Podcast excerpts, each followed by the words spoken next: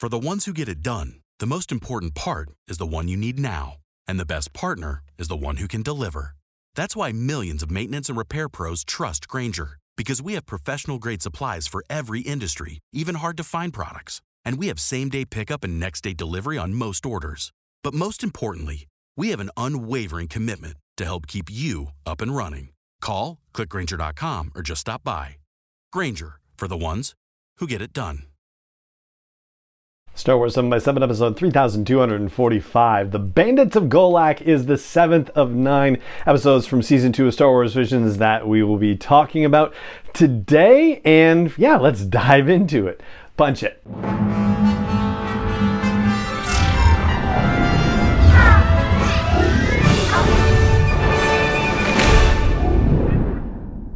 Hey Rebel Rouser, I'm Alan Voiland and this is Star Wars seven by seven, your daily dose of Star Wars joy. And thank you so much for joining me for it. So we'll do this in our typical seven takeaway breakdown style, talking about the Bandits of Golak. We'll start with, as we have been doing, with an idea about where it could take place in the canon timeline if this had actually happened or was inspired by real events. Of course, this is legendary at best, but because of the fact that we have stormtroopers, that our heroes are on the run from the Empire, and we have an Inquisitor showing up in this, then we have to say that this would be taking place during those dark times, starting in nineteen B B Y, could be going as far out as ten A B Y, potentially, depending on where we are in the galaxy. However, I do think it's kind of fascinating to consider the idea of the Inquisitors. We don't necessarily know when the Inquisitors are last in business, right? At this point, there's no evidence of Inquisitors operating beyond the events of A New Hope, but hey, you know, anything's possible. For a second takeaway, we'll cover the plot, mostly a you know, mild spoiler at best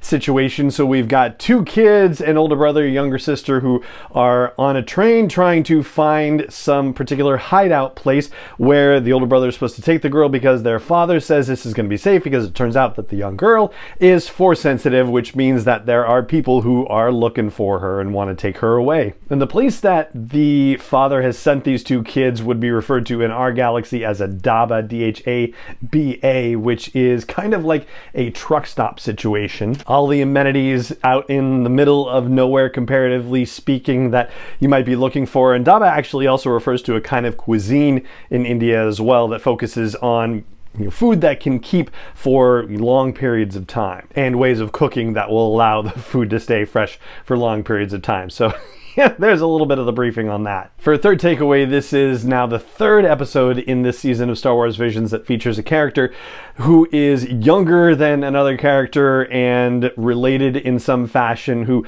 wants to do more in taking on the Empire and is being told not to, but then gets involved anyway, right? In the Stars, we had the younger sister who wanted to fight the Empire that set up the factory on their planet, and the older sister was telling her no.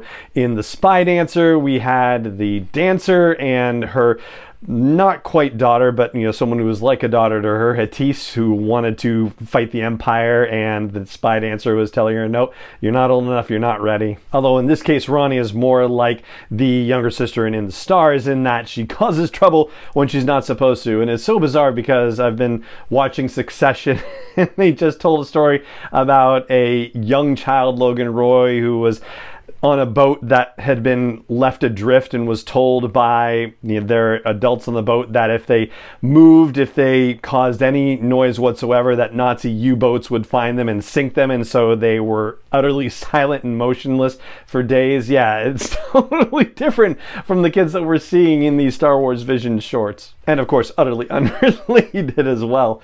For a fourth takeaway, I want to mention the fact that we have also another dynamic train sequence. So it seems like we're getting a little bit more in the way of train sequences in Star Wars storytelling for action-related purposes. I think most recently we had one in the Book of Boba Fett, and then prior to that we had a great train sequence in Solo A Star Wars Story, and with the animation style, um, Quizmaster Joe, who has not been on the show for a while, but But those of you who are longtime listeners of the show will remember Quizmaster Joe, pointed out that the animation style is very Clone Wars-like, and there was a great Clone Wars episode that featured a young Boba Fett and also Asajj Ventress that took place on a train as well. And this one actually kind of compares to Solo A Star Wars Story in terms of its complexity, with the number number of, you know, groups of people, the number of interests that were watching be involved in this whole situation. Although the train raiders slash robbers slash rebels, whoever they are,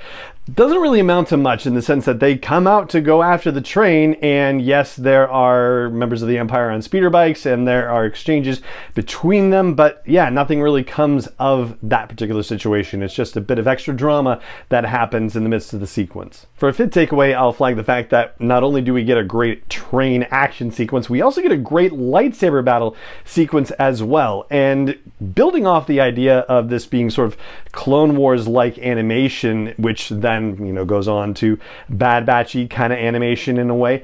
This makes you wonder what would have happened if they had been making the Clone Wars in twenty twenty-three, what the lightsaber action would have looked like. I mean, imagine what we saw in the revival of the Clone Wars in season seven, bring that ahead a couple of years and have the entire Clone Wars of that. Like, that battle between the Inquisitor and Rugal is just amazing. Although, and this is a nitpicky thing, it doesn't seem like that dust storm that shows up really affects anybody's vision or anything like that. Nobody's going like, ah, and covering their eyes. Everybody's able to move around.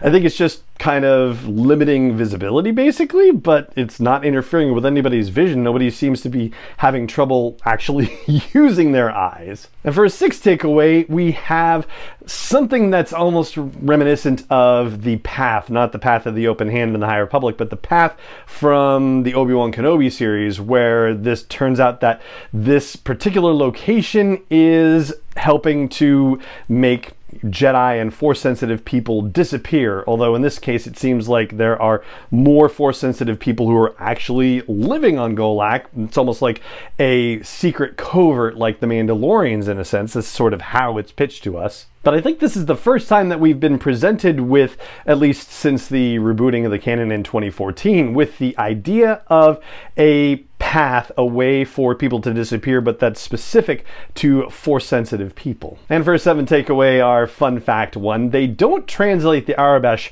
for us in the audio description for the Dhaba where the heroes of our story arrive. However, I translated it for you, so it says Golak Mahal, Mahal like the Taj Mahal, right? A Mahal being a palace in the way that it's being used here. Sort of seems like it's a little bit at odds with the idea of a Dhaba, but hey, that's okay. You know, just mix it up and mash it up and make it cool because it's Star Wars. Why not? Star Wars is all about mixing and mashing and remixing and whatnot. And if you really want to dig into this, Golak is a Punjabi word that means the sort of offering box where people put their donations in a Sikh worship hall. And And there is also another word that's right on the wall that goes downward next to where it says Golak Mahal, and that translates to hookah, H O O O K A, as it's spelled in there too. So there you go. That's what I've got for you for this episode, The Bandits of Golak. The bandits are the kids as they see themselves, but yeah, they're a lot more than that as it turns out. And that is going to do it for this episode of the podcast. It just remains for me to say thank you so much for joining me for it as always. I mean, the Force be with you wherever in the world you may be. Star Wars seven by seven is not endorsed or sponsored yet by Lucasfilm Limited, Disney, or twentieth Century Fox, and is intended for entertainment and information purposes only. Star Wars, the Star Wars logo, all names and pictures of Star Wars characters, vehicles, and any other Star Wars related items are registered trademarks and or copyrights of Lucasfilm Limited or their respective trademark and copyright holders. May the Force be with them. All original content is copyright twenty twenty-one by Star Wars seven by seven. We hope you love it.